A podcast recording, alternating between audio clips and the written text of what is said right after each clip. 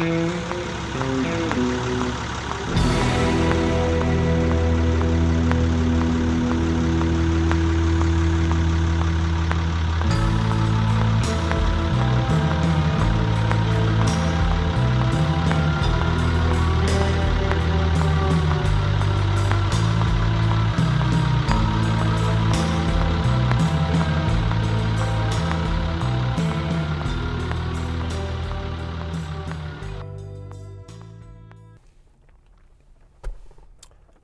welcome back.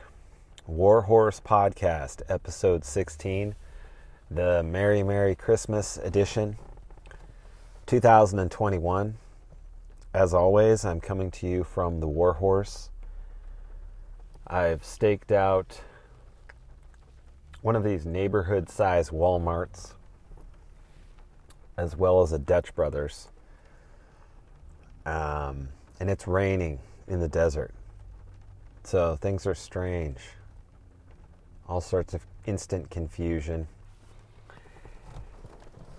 As always, I have my weapons in the round. And once again, I'm joined by Riker and Yuma, who are lounging in the back seat.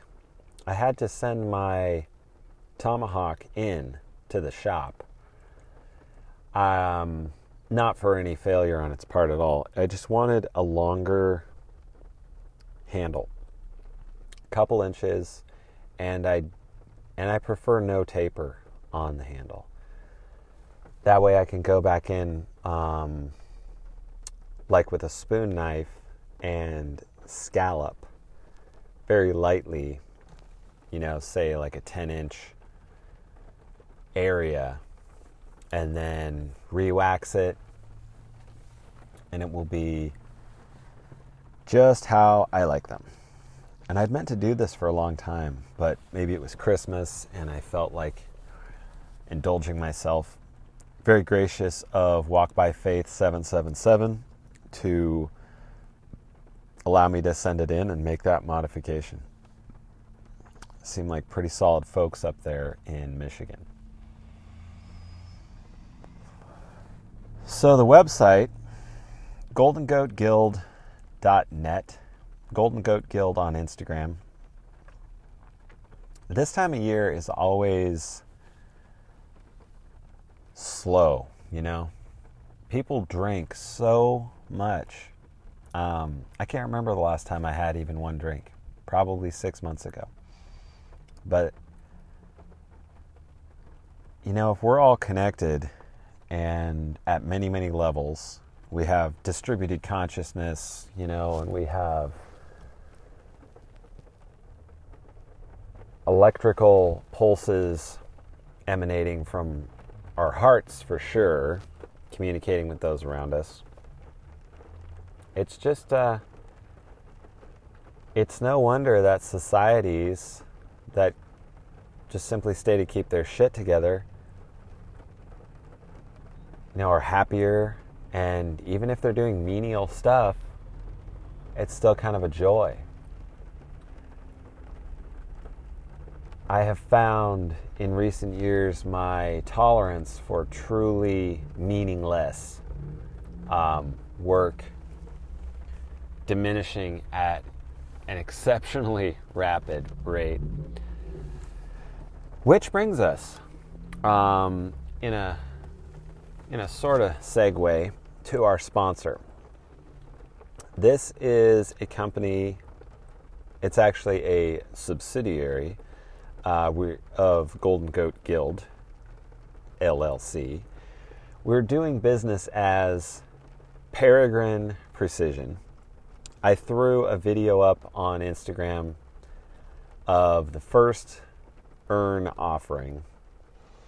There'll be more. I will. I think that it's wise to you know keep a little divide between them. However, it's much on my mind of late, and um, I figure you guys may be interested in some of the thinking behind it. Essentially, what we're doing is making the best urns in the world. I did a fair bit of study. I have had occasion more than more than I would like, as will you, I'm sure, to examine the wares at the not so local but sometimes local funeral homes in terms of vessels. And let me tell you, they suck. You're going to be disappointed. I pretty much guarantee it. Unless you have the same taste that, like, typical Midwestern 65 to 7 year old, you know, boomer women have, um, and you don't own cats, because most of that stuff is a kind of cheap pottery made overseas, shipped in, um, ridiculously priced. It's the whole thing from the Big Lebowski, where you know it's our most modestly priced receptacle, um, is true. That's absolutely the way it goes. They will charge you $500 for a cardboard box to move ashes from one, say, receptacle to another. If you were in a, um, what's it called? Um, mausoleum, for example, where bodies are cremated down below and then the ashes are deposited in some type of pre purchased sort of interior real estate. You know, they can be exterior as well, but little slots, you know, thousands of little slots, usually with a marble cap with the person's name on it.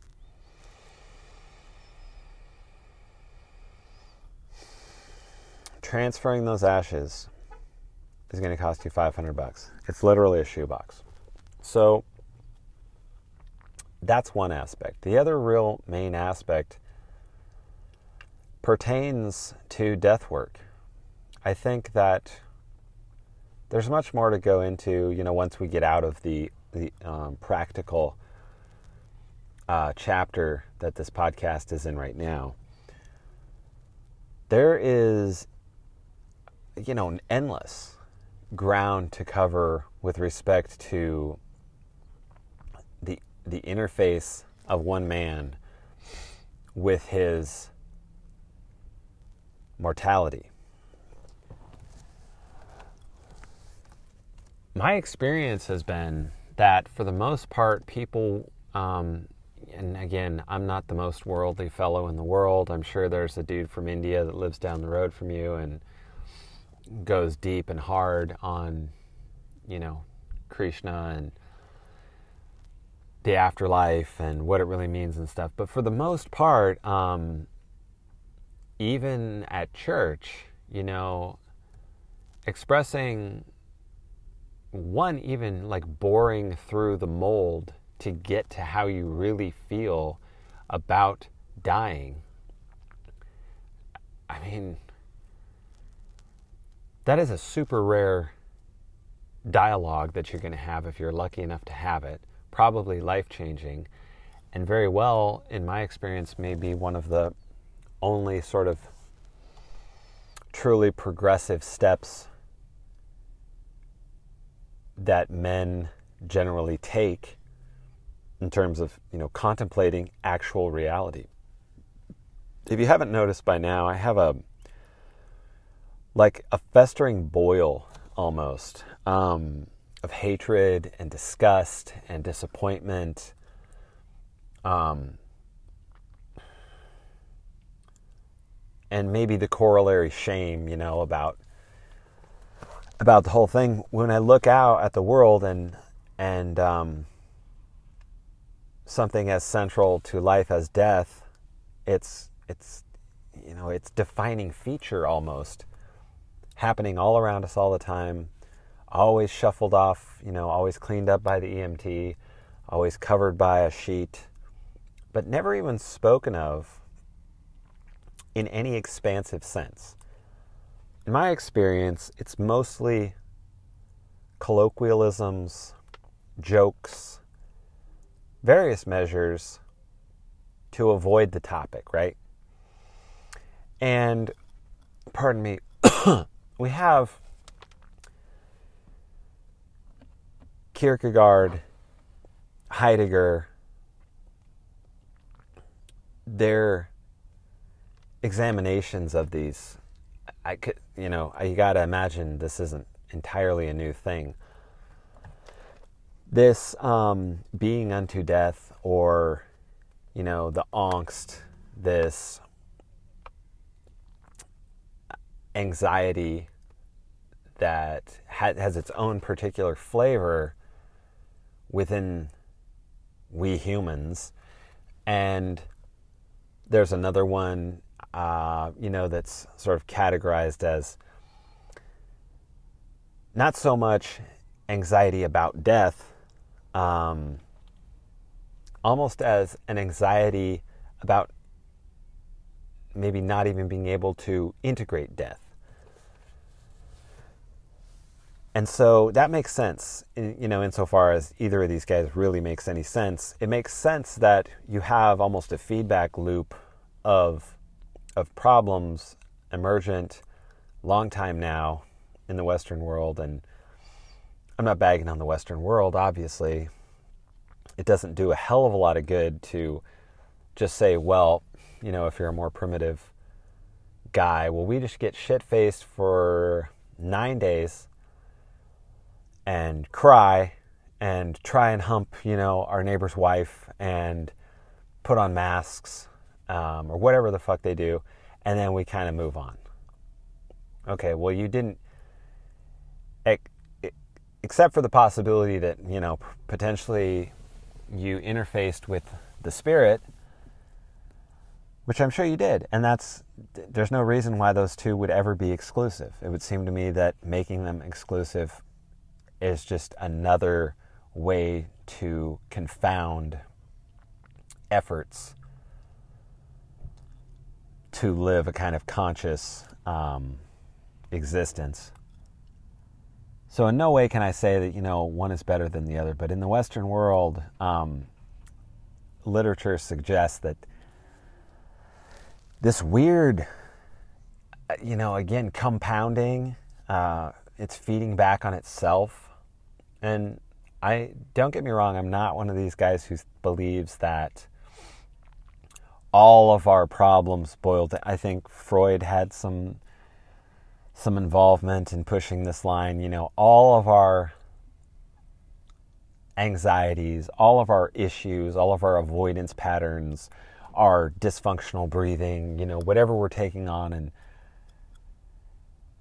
um, making our lives more difficult are you know is due directly to this just absolute inability to face potential oblivion you know is the implication.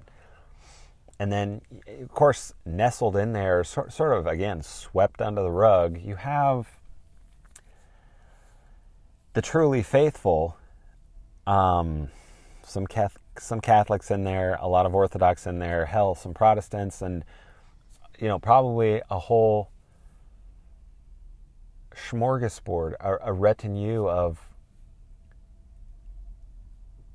of belief systems and individuals representing those belief systems who have found and have interfaced with it successfully. It being this fact, this unavoidable never discussed. Potentially, you know, again, I don't believe it's true, but that that all of this stems from, you know, all of our error, all of our sin, all of our stupidity stems from this inability. Um, but it, I, it's absolutely tied up in it. I would agree that far.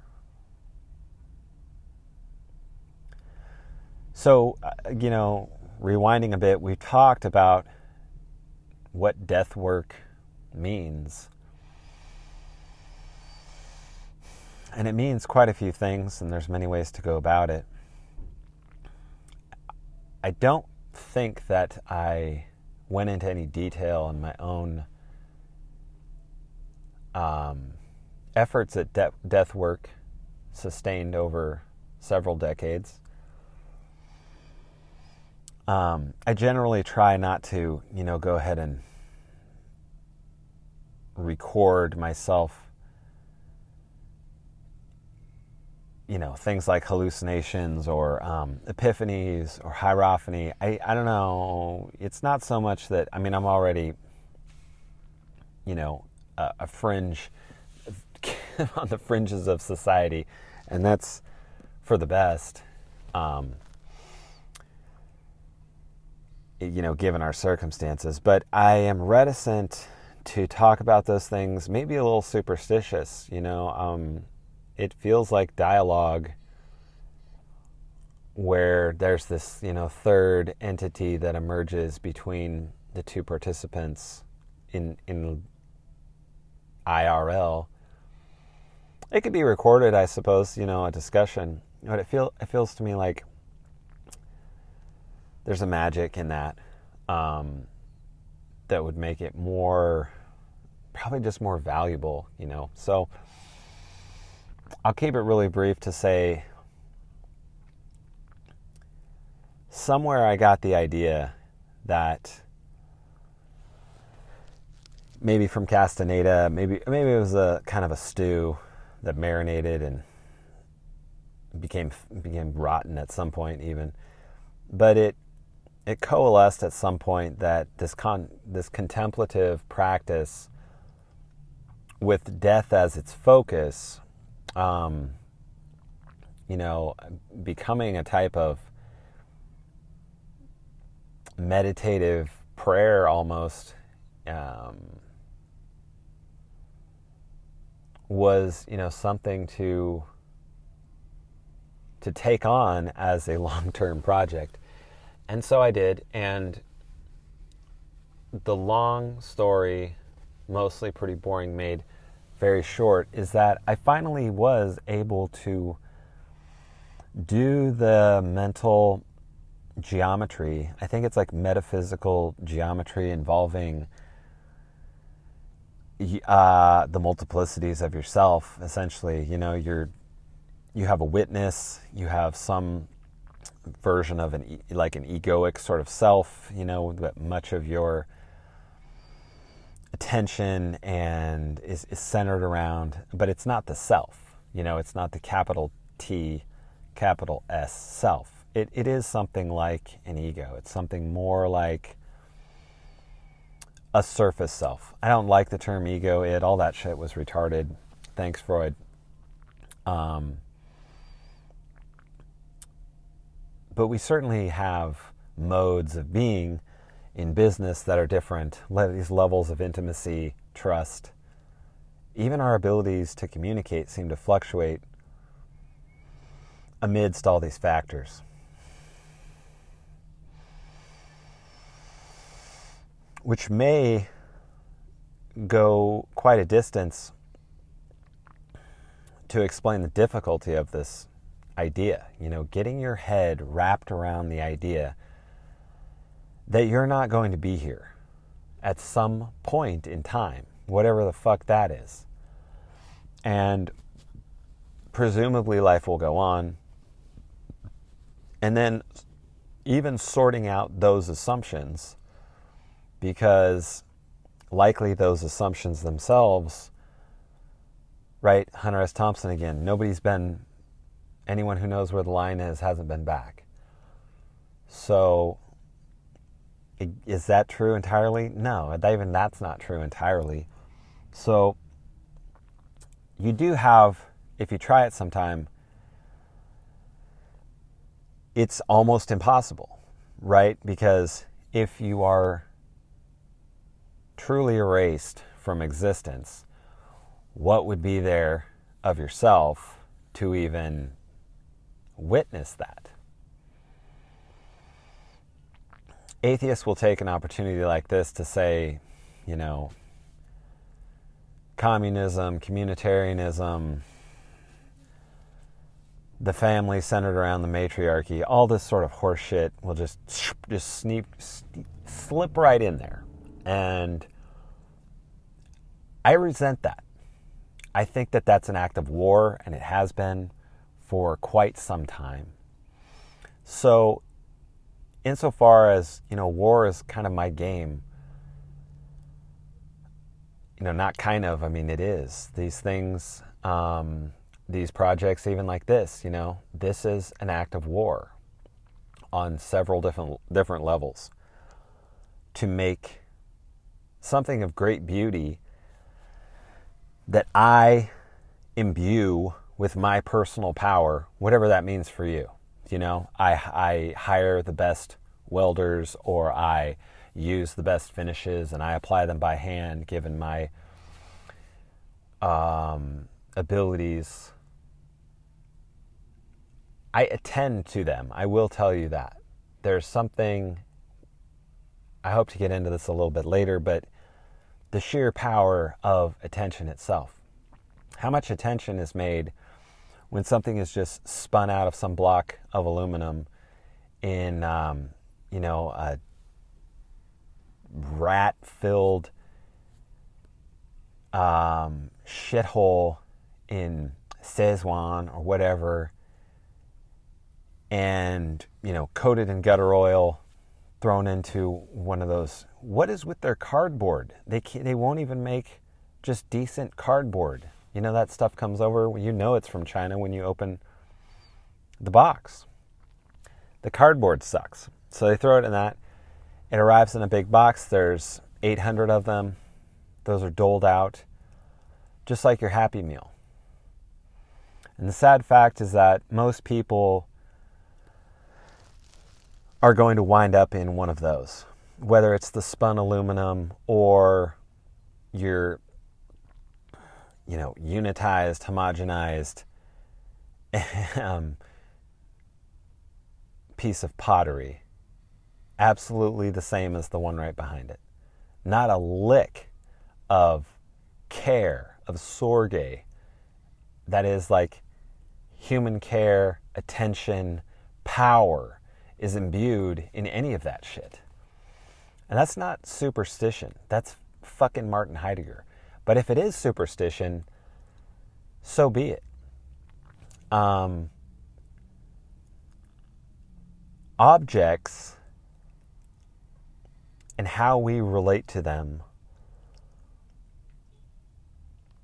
Anybody who's ever picked up a weapon that's been to war, a knife that's tasted human blood or animal blood for that matter. Does every, you know, somnambulant um, zombie going into the neighborhood market here sense that when you put it in their hand? No, absolutely not. And you know, there there arrives my where where I align with the elites and the whole like just go ahead, just reduce this thing to 500 million. I'll hide out in the woods until you're done. Come out and kill you guys, and then we'll start over. But um,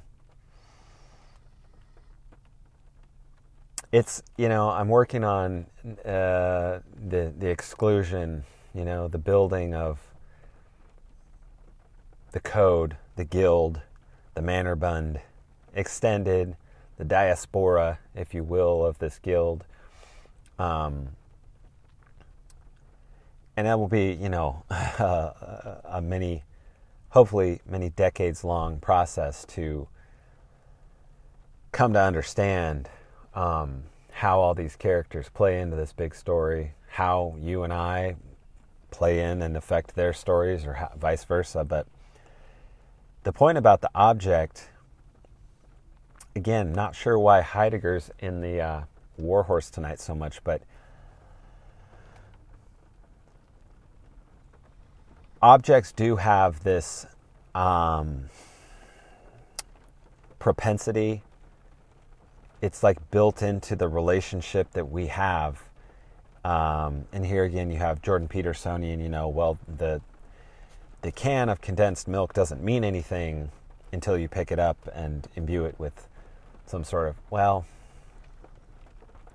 John Vervaeke gets closer, in my opinion. But there's something to this point that the relationship with objects, yeah, in a sense, it exists within us. You know, um, Musashi, don't favor one weapon. We all have favorites, man. And maybe he just favored, you know, the wooden sword. Maybe there are many meanings to take from Musashi on this. Certainly don't want to get on that guy's wrong, the wrong side of that guy. Um, but the point is that objects, no, we don't take them with us. But if we take anything of ourselves with us, we take something of that relationship with us. And the manipulation of various objects, the weapons I'm surrounded with, the warhorse, living beings are entirely in another level of abstraction with respect to this area of discussion, but take as an example this piece of art carefully calibrated to hold you know a 210 or 185 pound man's ashes reduced that sits on your mantle or your desk for the next 55 years, 60 years that moves houses with you, that gets moved around the house. That every time you pick it up, it forces you. Like, what charge of weird green aether electricity is passed between you and that receptacle or you and that shroud? I should have said the shrouds will be made such that they're, you know, you're not going to put it in a box and then leave it in the closet until that fateful day. It's designed to be something, again, beautiful, decorative, and integrated into your life. Just in the same way that I, w- I imagine, you know, it's my belief that it's a pretty big claim, but I know I'm backed up by some big ass brains out there that integrating the reality, the truth, even if it's painful, even if it causes Kierkegaardian anxiety, is an essential step towards the healing. Uh, you know, fuck America, fuck Joe Biden, fuck modernity, fuck Shell Oil, fuck Dutch Brothers, and certainly fuck Walmart. Fuck the Warhorse. Fuck all this shit. The ongoing, timeless piece of this that, say, you know, Jim Bridger experienced just like, but maybe not just like, but he died. And you and I will die. And how we approach that if anything echoes into eternity, it would seem to me that the defining moment when this thing, this person, this piece of whether you want to call it aether fire or the green grid of reality or the Holy Spirit or the Holy Ghost or however you understand it and however you understand that particular portal we've talked about this before that how you approach that moment, what is your awareness in that moment? Where is your attention? Is it locked away in the nurse's cabinet, waiting for her to emerge once again with the, you know, the morphine button? Maybe it's stripped away in one moment, one wrong turn, one uh, dipshit decides to text at the wrong second, you know. The ideal, though, that I would wish for all of you, all my friends, my family, myself, my children, even, is to have an ongoing relationship with this moment as long as it as long as God grants. If that's 70 years or if that's 7 years. How many times this again weird green aether charge that passes between your hand and the urn or the shroud when you move it or touch it or pick it up. It seems to me that people have this again a superstition about, you know, not becoming morbidly fascinated with stuff. Don't, you know, where you place your attention is where you make reality has they formulated in the crowds that worship the secret and um, chicken soup for the soul and this other happy horse shit. Um, not that there's, you know, again, it's the uh, 90 10 or some variation of that percentage lie and truth equation. But to seize ownership simplifies everything, orders one's life. And, you know, part of ownership is paying attention, is noticing the years pass, noticing things about yourself pass, ourselves pass. So, anyway, I hope that that was, you know, we will pivot a bit. I don't I did not mean to go into a half hour long commercial, but so Peregrine Precision is our sponsor this evening. Um,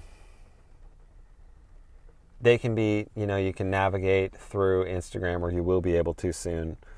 Uh, we're up on Instagram on another account up on Shopify, not quite yet live at the time of this recording. Maybe when you hear this, it will be live. Up on Etsy as well to do the A B comparison test to see if one platform or another performs. And um, yeah, that's it.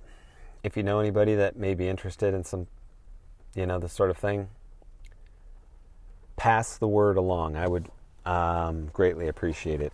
I have this, you know, I think I've mentioned it, this um, burning desire, and really a need to create for myself and for my family a series of revenue streams eh, you know each of which is substantial enough that if one or the other gets bumped out of place there's still a trickle, or, um, you know, hopefully a, a stream at least, if not a raging river. And this is one of the strategies that I have adopted with respect to collapse. And so we'll pivot right there, continuing in this vein of the collapse, practicalities, high level thinking. Um, you know, the Warhorse in its entirety, even as far ranging as, as we've gone thus far, lives and breathes uh, with this understanding that um, we are in a collapsing civilization, society, nation, um, that this collapse is financial, it pertains to infrastructure, it pertains to the mental faculties, and to, of course, the spiritual faculties of not just every American citizen virtually, but um, the entirety of the Western world. It pertains to the idea that we are living with ongoing ecological fucking catastrophes. I always have to pause here to say, pardon me, that um, a lot of this stuff is pure, it's just scam upon scam, you know. Um, I still vividly recall as a kid looking at a headline when we used to get newspapers about acid rain. Well, acid rain never materialized. And, you know, as far as I can tell, climate change or global warming or whatever is going to get Greta another, you know, the 17 year old um, MK Ultra mutant another couple million dollars or you know I, she gets to give leonardo dicaprio a hand job I, I don't know what the payoff is or even if there was one necessary but this isn't what we're talking about i'm talking about the design of civil of industrial society itself i'm talking about i mean yes just in time delivery systems and the like are completely absurd. Globalism is um, is itself an ecological catastrophe. To say nothing of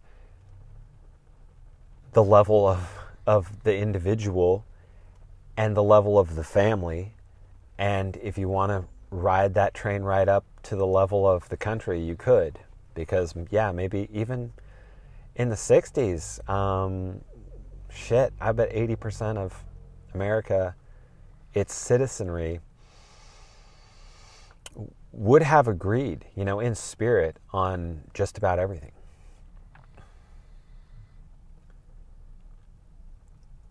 Uh, in terms of, you know, political discourse and what have you, where our society should be going.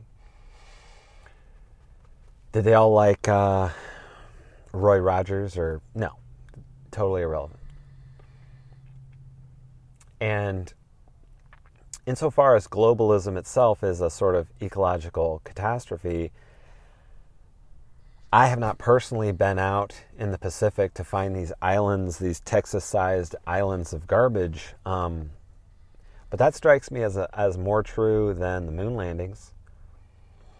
More certainly more likely. And yes, I'm and I'm sure you are aware that almost all of that trash comes out of the the Ganges, um, the Nile, and maybe one other river, you know, mostly passing through third world level shit.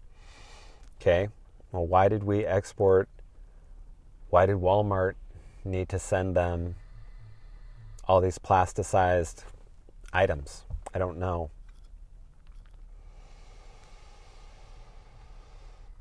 And the ecological disasters that, that I concern myself with um, very much are related to how you know society was structured. This urban sprawl, just paving over vast quantities of the earth, just setting them up merely for commerce.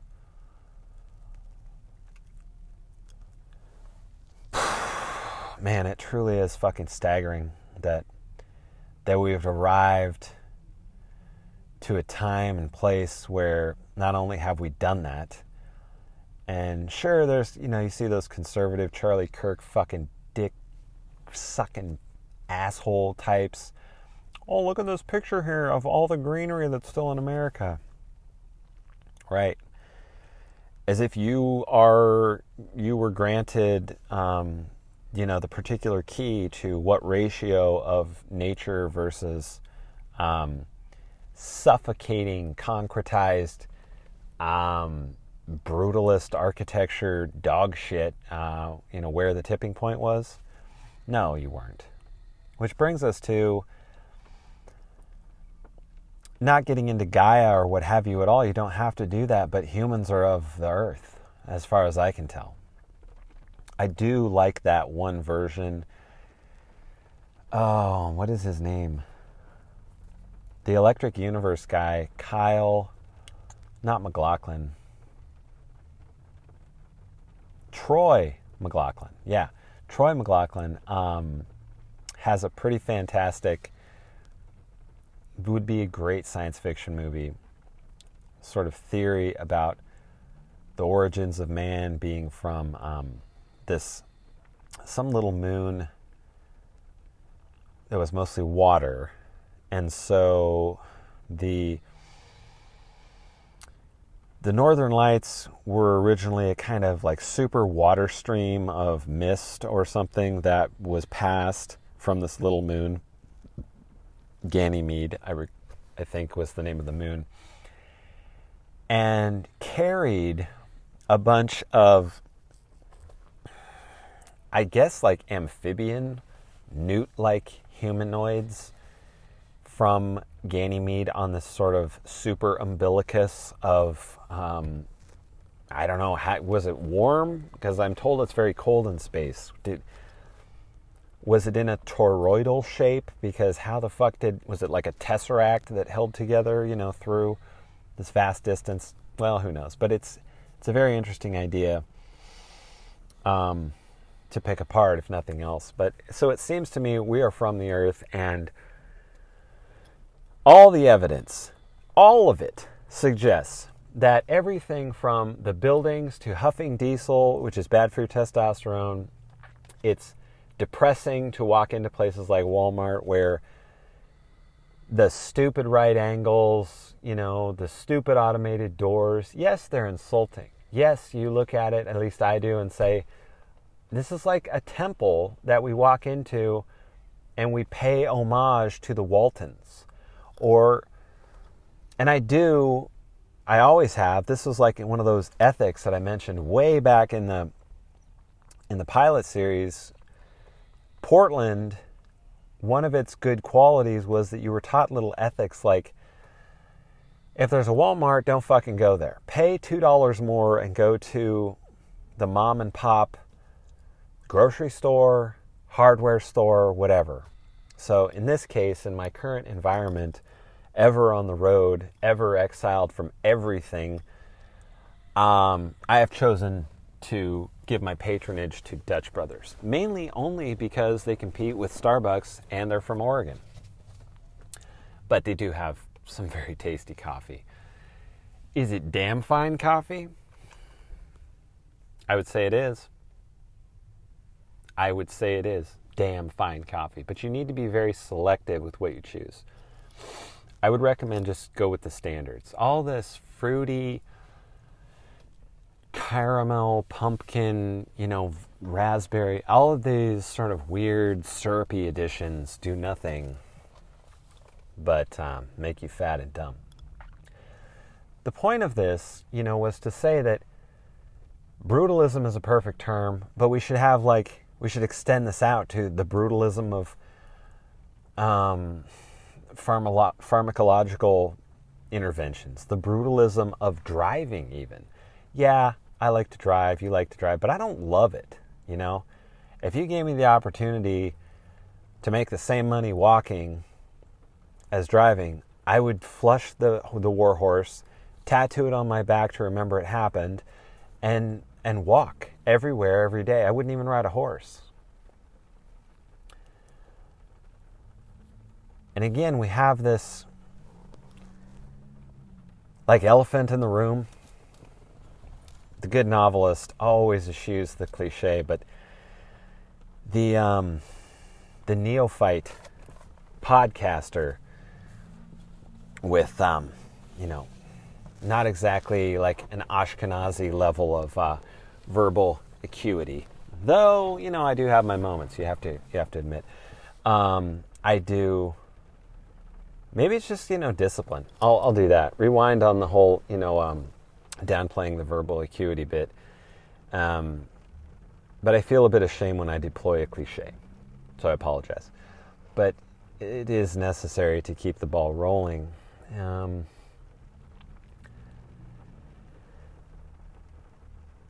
there is a, a level of human suffering, right, that goes largely unnoticed. We've we've way surpassed the point where you could run into somebody, um, maybe on the outskirts of town, who would comment about, I don't know, maybe even the demonic qualities of this megalopolis that you know these two hypothetical characters are about to roll into, and they knew, you know, everyone's known. As my trucker friend puts it, the freeway is running Vice, and all of those exit ramps are stuffed, overfilling with it. Whores, drugs, greed, lust, the whole cornucopia of human misery travels on this, um, you know, intercontinental really uh, system now. So, I don't think that we can speak of ecological disasters without entire, you know, and, and, and separating ourselves entirely. The Orthodox do not do that. Panentheism, when followed through, doesn't doesn't view it this way at all. We're left with this vestige of, uh, like I say, the Portlander, the Berkeley um, ethics regarding nature, and we know where that went. You know, it just took a hard hard left, I guess, and spun over into some sort of um, I don't know. Have you seen this? You have. We've talked about it. This new wave of uh, again pharmacopoeia. You know, the pharmacos, in Hoffman's terms, the the gentler, sort of yuppified, pharmaceutical grade, ketamine, mushrooms ec- ecstasy, this experience, we're definitely hitting um, Brave New World in the Venn diagram of dystopias, and it's going largely unnoticed. But we've already hit how many other dystopias? We certainly hit uh, Joni Mitchell's. We paved paradise for sure, and here I am sitting in a fucking parking lot. Um, kind of a silly song, not my favorite, and Joni Mitchell's not my favorite. If you were curious, um, saw her live once with Bob Dylan and Van Morrison. Yeah, um, and that was during Bob's tour for what I personally consider the greatest album ever made, Time Out of Mind. So man, he played them all 20 minute version of Cold Irons Bound. Yeah. They could have, you know, we could have gotten on some sort of high speed rail, been there in a quarter of the time. We could have all erected war bonnet hammocks, pounded our stakes with Walk by Faith 777 Tomahawks, and um, although I don't think he was in, you know, but it's fantasy, so he was not in business at that time. But it's this quality where you look out and you understand that it was the lowest bidder who won. It was the worst person, the cacocracy. What I can never say this word, cacocracy. I think that's it. Basically, you know, being ruled by the shittiest among us.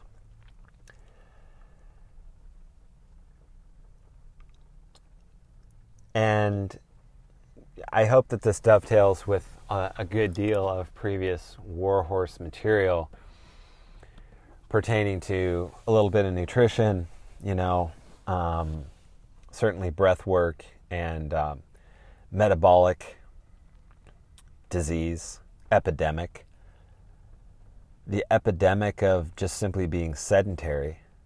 This was discussed like in the 80s, 90s, 70s. No brakes on that train, sir. Now we're looking at 40% juvenile rates of obesity. So we're back. We're back to the collapse. Are we not? Are you still deluded that there is a way out of this? Are you still deluded that the red wave is going to do shit? Are you still under the idea that we're winning? It doesn't look like we're winning. Oh, they're they're NGMI. Says the guy on Twitter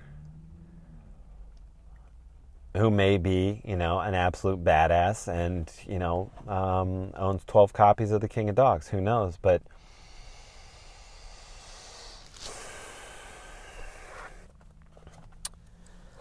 the collapse is is ongoing.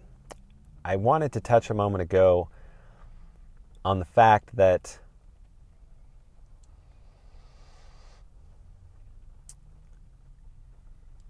there are times You know, this is the nature of what I'm going to turn the old uh, warhorse on for you guys. Just might need a thrill at this point in the in the discussion. Now I really just want to put my uh, interior lights on, get some air.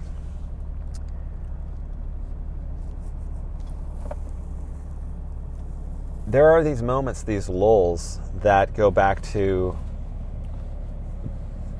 the prototypical model of the boiled frog, where you can sense, you can feel. These things are timed by the seasons, by things like Christmas, of course, just like wars are. Um, we see at least some of the elite chatter indicating a kind of um, dialing down of the the plague narrative. They got what they wanted out of it. They got a massive, freakish consolidation. And they dropped whatever, I want to say 40 trillion, but I know it's um, 40%, you know, of, of the all time uh, USD currency created in one year. So that's floating out there now. And so the question is obviously, well, what's the next move? Um, as usual, nobody knows.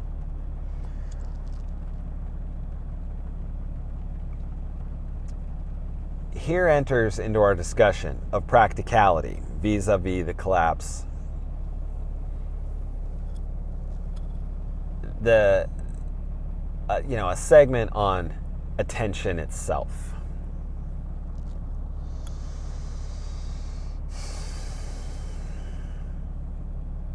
In the same way that, you know, I say we pay no attention um, to these these tragedies of environmental destruction, these tragedies of human suffering. On, and you know, I want to clarify.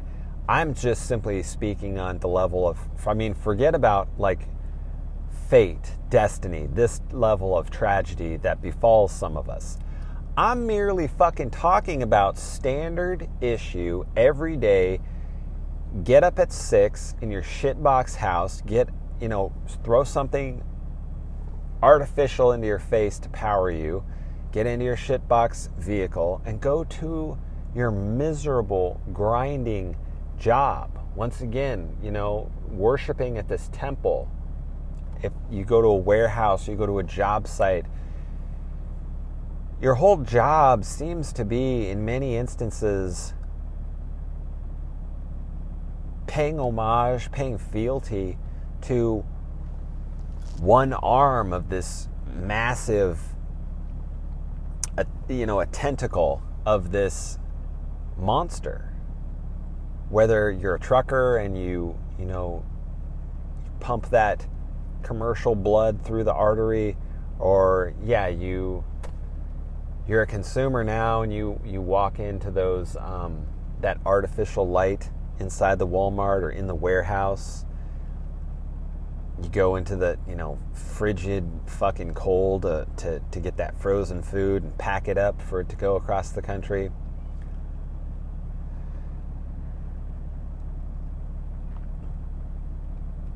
That's the level of standard issue misery to which our forebears would have recoiled in fucking horror.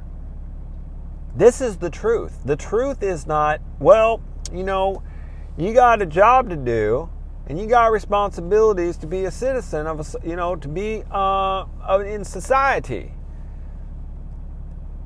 This is where the attention and the power of attention is is and it's manipulation. Okay, this is where we're driving to with this segment. The manipulation of your and mine and your dad's and your mom's and your buddies and your bosses and your coworkers and your ex-coworkers and that guy you only talk to once or twice a year. Damn near every fucking person that you will run into is having their ability, their inborn ability to attend right? We attend church. We attend our children's ball game. We go and we focus on something that's of value to us. We trade, yeah, our time. We always hear this, like, well, you got time is the most val- is most limited resource. It's the only thing that's really limited. The rest of it is just wide open. It's Disneyland for adults. You just do whatever you want. Well, you've been scammed in a, in a truly um, unbiblical levels. Uh, this is what we're dealing with. This is where Hoffman enters in on his level of abstraction.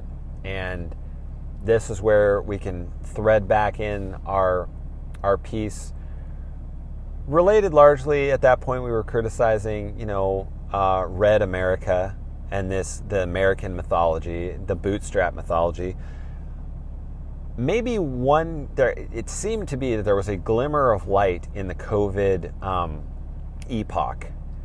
A moment where you would hear stories you know maybe people aren't just aren't going to go back to their jobs. I was like good fucking idea. Please don't go back to your job.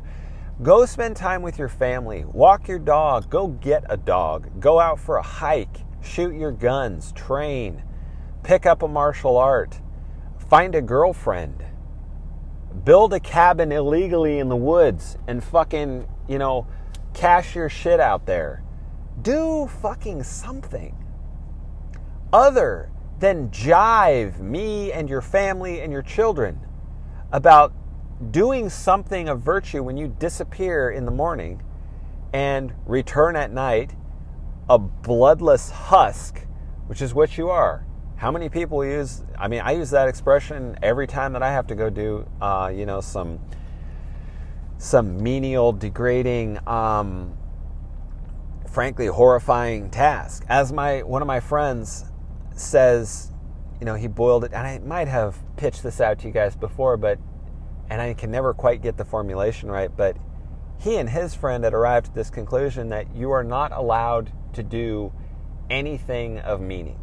You know, that, that seems to be in this ever expanding, just rising pile of rules and regulations and misinterpreted social norms and twisted bureaucracy. If you're to sum it all up, it kind of does look like that. Anything of meaning, where that be fun is meaningful, you know, hierophany is meaningful, family is meaningful, Um, you know, much of this is personal. It, you know, I mean, I've made no um, effort at all, and I won't to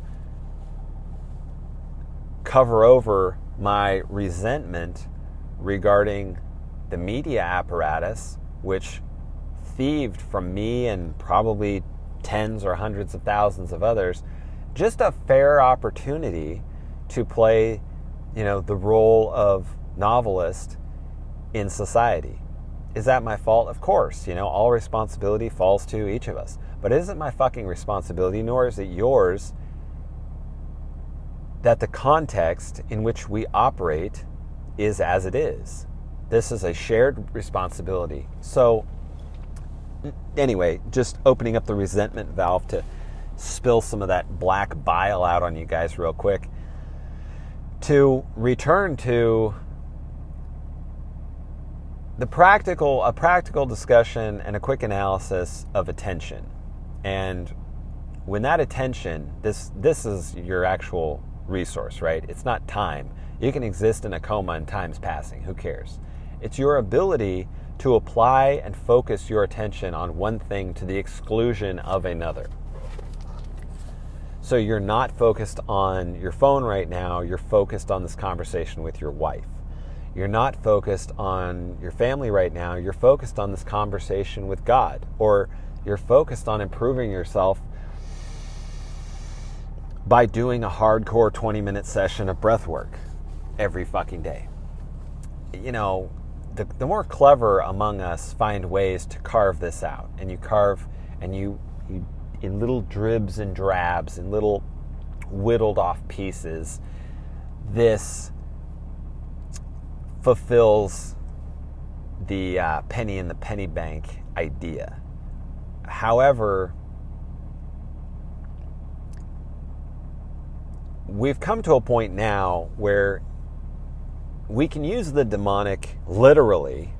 Some people will use this metaphorically. If I were to deploy it, it would be literal, and so I will. I mean, we'll do that, and then we'll also do the tech, you know, uh, substantiation of that. Where does this? Where does the proverbial rubber meet the road? We'll start with the tech. So you have these algorithms on every website, on every platform, uh, built into video games, built into apps, absolutely built into all of the visual media that you are partaking of. I told you guys in an earlier podcast that when I studied screenwriting and came to understand that there was a minute by minute formula for actual Hollywood movies, not your art house shit, not um, you know some of your stuff like Fight Club or what have you that sneaks through where there's there's real value there yeah those lines are played with a little bit but people are so attuned to this formula this 15 minutes we have a jumping off point halfway through the movie we have a big major twist on everything you know the whole movie turned on its head um, on and on and on maybe when we get out of the practicality section of the Warhorse podcast we will um, go into depth on, you know, because that's intelligence as far as I'm concerned. It's maybe some of the most intelligence or most important um, sort of intelligence training that you can have. You know, somebody can put everything is presented to you in a similar form, a beginning, middle, and end, and there are time constraints on all of all of television and most of media, YouTube, and says not you know withstanding here.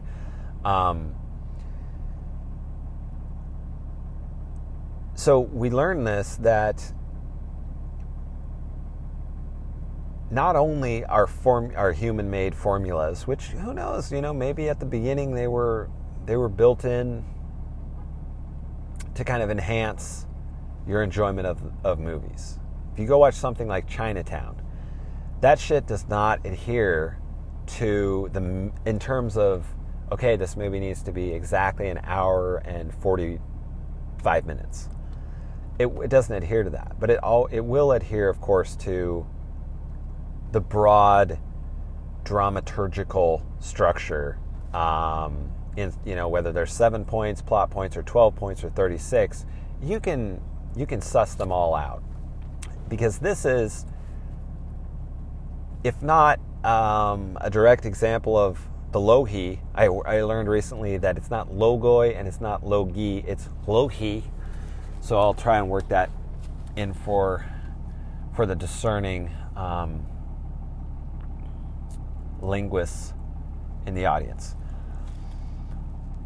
The warrior's way, excuse me, the um, the hero's journey, as it's called, um, kind of came, but it's it's basic dramaturgical structure. You know, the warrior, or excuse me, once again, the hero's journey is sort of an overlay onto that. There are a few other variations, and yeah, we can. If you if you guys have interest in this stuff, we can go very, very, very deep. But for right now, know that not only in you know is is it adhering to a structure in this 30 minute segment of news or this one hour you know very very candid conversation between tucker and whoever. That shit's um, you know edited. It's controlled at many many many levels even if we mostly favor tucker. So it's done at that level and most of you guys have a very firm grasp of this fact i'm sure. My presumption, which I think is easily proven, is that these larger moves, the boiling the frog level, you know, Biden backing it down and dialing it down, this is also highly, highly controlled.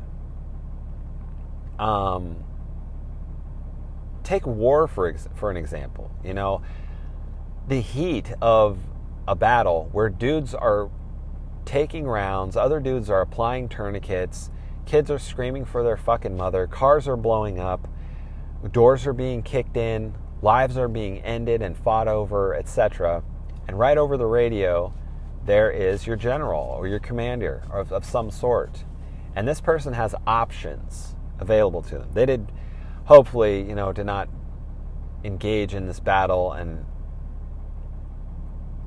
pawn off their soldiers to, to death or destiny or whatever without you know their version of a pace plan um, options if we're going to continue the engagement what have you. A similar sort of analysis is absolutely occurring on you know the level of global control. Um, and it would seem to me that we're kind of on commercial break right now.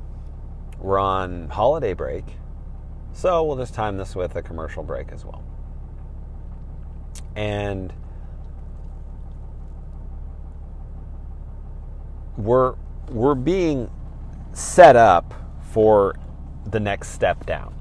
And it might be sort of a lateral step first and then the step down. So the most likely options to me seem to be some another um, like super round of immigration, um, another another financial or monetary maneuver.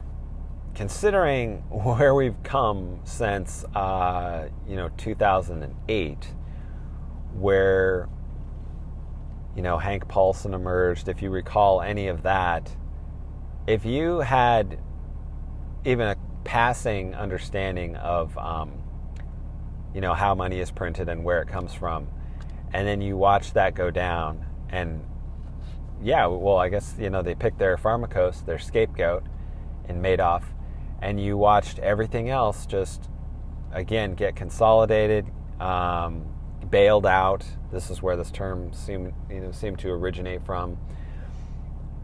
And here we are, many years later, and now we're pumping out whatever number of trillions of dollars.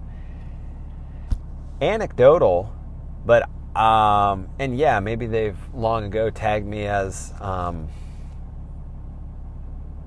you know uh, an untouchable, but my personal story regarding those stimulus payments was I never got one of them.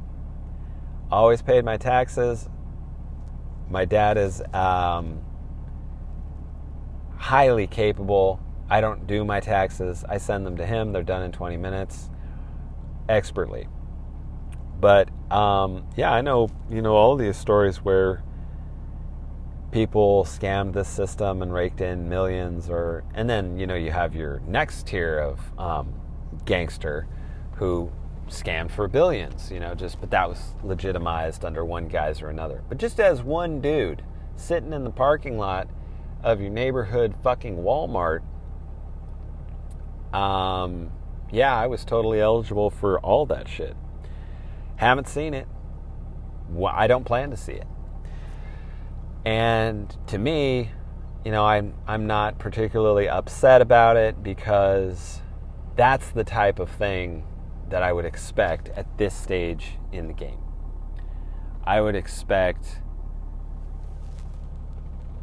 this contr- very controlled, collapsing in on itself, a continuation of this pattern of corporate government consolidation into power that I've witnessed for my whole life and that we're seeing go into high gear war, immigration are probably to finish that thought, a, you know, the next just absolutely bald faced um, event, thievery event, go down. Those are my guesses. So, when we consider this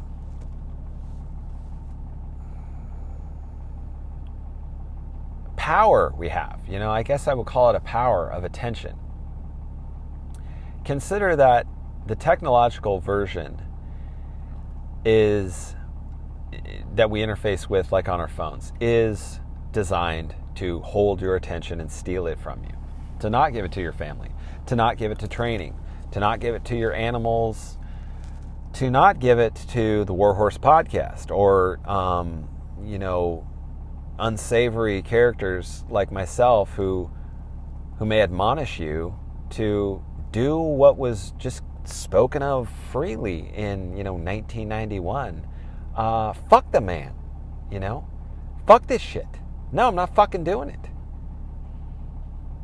Um, just because all those turds whether they were gen x or boomers or what have you um, capitulated fuck you i'm still not i'm still not i'm fucking doing it and, and that's that and um, you're not going to get my attention, but what I determine is necessary to take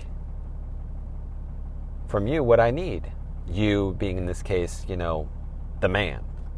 Um, these platforms, these devices, you know, I don't have no um, sense of hypocrisy uh, with respect to how I live my life. And then if I use, you know, products that work, give me another one, and I'd be happy to switch out if I can afford it.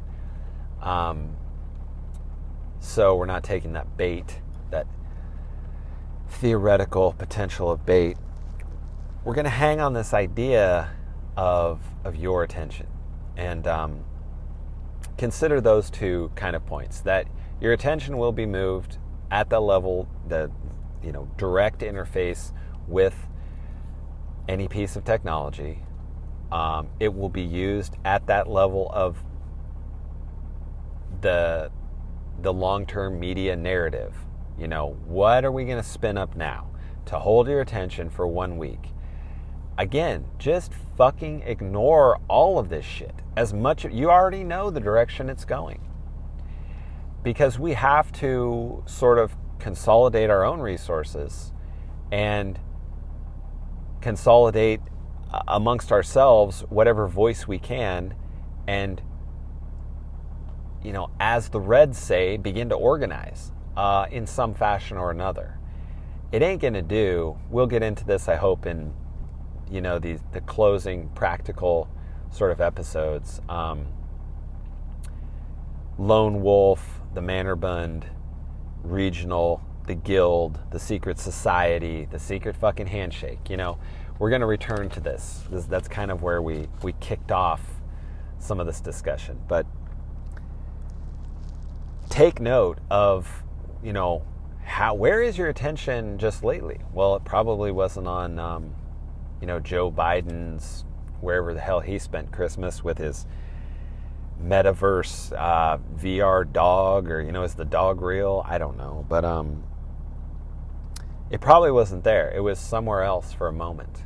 And my best guess is that we, you know, our, our attention collectively will be demanded again to divert, to make sure, right? Classic, we all know this move that, hey, you see this one where I wave my fist around? Boom, you forgot about this one. The old switcheroo, oldest tactic in the book. This is all they're really doing. So whether we're supposed to look away from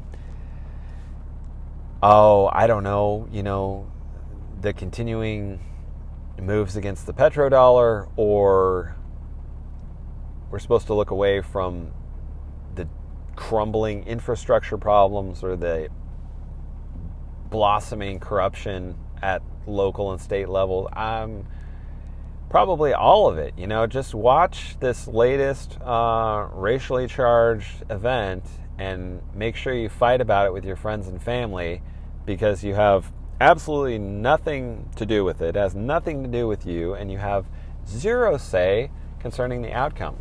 But make sure that you follow that herd.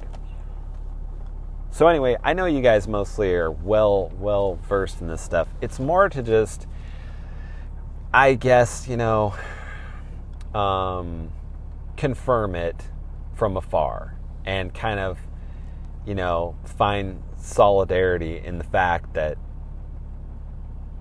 we're all observing that. Check, check, yep, copy that. Okay. Mount up, carry on.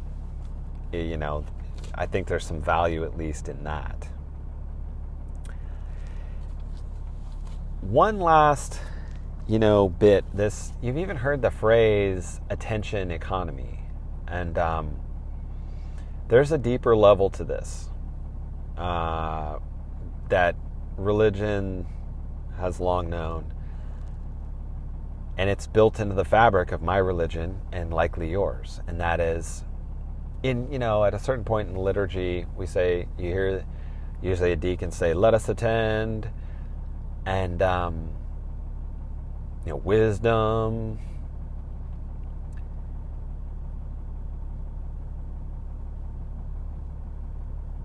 It's not a, a unit. The attention economy itself belies their weakness. It belies once again this absolute husk like nature of the thing that we're fighting against. It's by definition empty, it has no meaning. And of course, we go one step more, and now we're into fallen nature and the human heart. But not to go there quite yet, because the concern, I think, of the remnant, of you guys, of myself, is one, to observe these things, and then two, of course, to, orient and eventually, you know, decide. But to take a moment now and point out this fact that we do have limited attention. They're right about that. They are trying to trying to you know or attempt. They're not just trying. They're for the masses at least doing pretty damn well in and even the you know the sort of libertarian um, 2A crowd. I mean, yeah, they're there to criticize it. That's great, but again, is this is like one of these sort of coverted, secreted levels of like a, if you will imagine a river of very, you know, consolidated attention here, consolidated there, various streams of like cliques almost bound up as if in a coaxial cable or something, bundled here, bundled there. But all of this shit is still going in the same direction. And then meanwhile, what where is the attention not going to? Well, it's not going to something like the SAS pause or something like the you know La Cosa Nostra getting together with three dudes to start something that would change the world. What I see is, in large part, the um, the dissonant factions are either picking up the idea that, well, if we take the levers of power, then none of this will go down this way. Summarize it like that. Whether those lever, levers of power are cultural, regarding fashion, regarding money or Bitcoin, or even political, whatever, if we take those, well, yeah, there's of course some truth to this. But where the truth falls away beneath your feet is when we spin back on this ongoing dystopia that we're in right now that we realistically have been in for I don't you know the better part of 40 or so years. The paving over of paradise. Uh, and if that strikes you as as you know weak piss tough shit because you're wrong. And likely you missed the part in the in the episode, you know, recent episode where we talked about you know, this very very sensitive discussion about feelings where do you even have any? Because as a human animal, your dog does and you're supposed to as well. And you're not relating to that creature. You're not giving him what he deserves, nor to your children, nor to your wife, nor to yourself of, of you know, first and foremost. And it's not about you know, being sad all the time or being angry all the time or spending your entire existence focused on your interiority. What it is about is examining and undoing the degradation that already exists. You're not gonna you're not gonna muddle through this. You're not gonna provide anything. You're not gonna sacrifice the last minute, you know, this big bloated bag of shit, uh, metaphorically or otherwise, that you've become for your family the time to do it would be now, and it wouldn't really involve operating the levers of power. It would be, again, cliche but true, it would begin with yourself. And it would begin with harnessing your attention. So if we return here to the potential that this is entirely demonic, it's even easier. Having spoken with Orthodox priests who are, though Catholics would like to claim otherwise, the undefeated masters in this realm. I think, you know, what you're dealing with is a kind of networked um, demonic influence. Demons appear, or you know, it's it's understood. Let's say that the way they work is by attacking through the passions. You know, this is your wants, your desires, your your jealousy, your lust, whatever, and then leveraging fallen nature towards some type of action on your part. And occasionally, I think these characters, many of which are on stage right now, emerge where it's almost more like a channel. So, possession, um, or just like living in accordance with, just naturally accordant to evil, destructive, corrupting, poisonous stuff. Sure, absolutely, I'm on board with this. And the networked aspect uh, is is pretty dicey because the network itself uh, would seem to be kind of reliant on, I, am just going to say it, you know, political networking itself. Um, there's a reason why, well, one, small tribes were long favored um, and are still, I would go to that tomorrow. Just everybody is free to do whatever they want. Nobody, no group more than 120. Uh, band together if you wish. Get it on. Or a theocracy where decisions of a political nature are being weighed against our understanding of of um, of God. That God is being brought into the decision making process, if you will. Well, um, in this country, we have separation of church and state, and you know, there again, our our American mythology. God damn, I'm going to die on this hill, you son of a bitch rears its potentially erroneous, potentially, mm, you know, evil, long term planning head.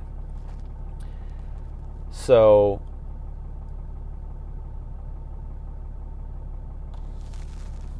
whether it's networked, whether it's individual, if it's demonic, the control of the individual's attention towards terrible shit is the game.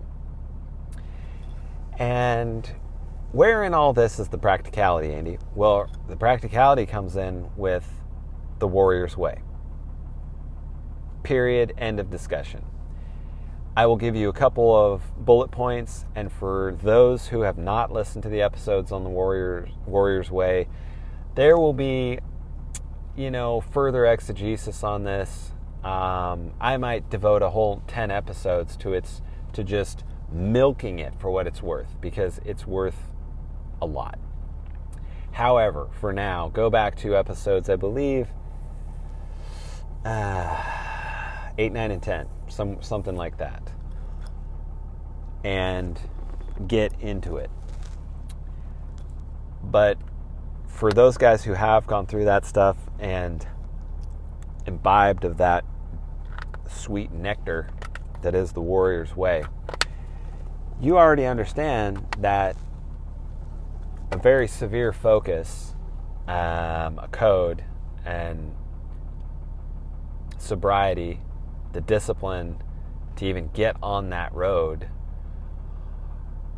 all of these things are like um, in perfect accord, in perfect harmony with the retention of your attention. You know, the control and preservation of this like a vital juice, you know, like um, you know our precious bodily fluids, um, what have you. You would be already, you know, retaining your semen most likely if you were on the warrior's way to whatever degree. Some dudes can lose a lot more than others and be just fine, but uh, but the retention of your attention should be absolutely on par and arguably precedes you know other forms of discipline and self-control and it's my belief that it's my been my experience. Um, no i was not you know an sf soldier. Um, but i will tell you this. I was personally told face to face by former member of Delta, who will go entirely unnamed, that essentially what you're talking about is a level of fitness and exertion that uh, most starting athletes on high school, a competitive high school team, can manage easily. And in my interactions with, uh, you know, all types of martial characters, what I what I believe is that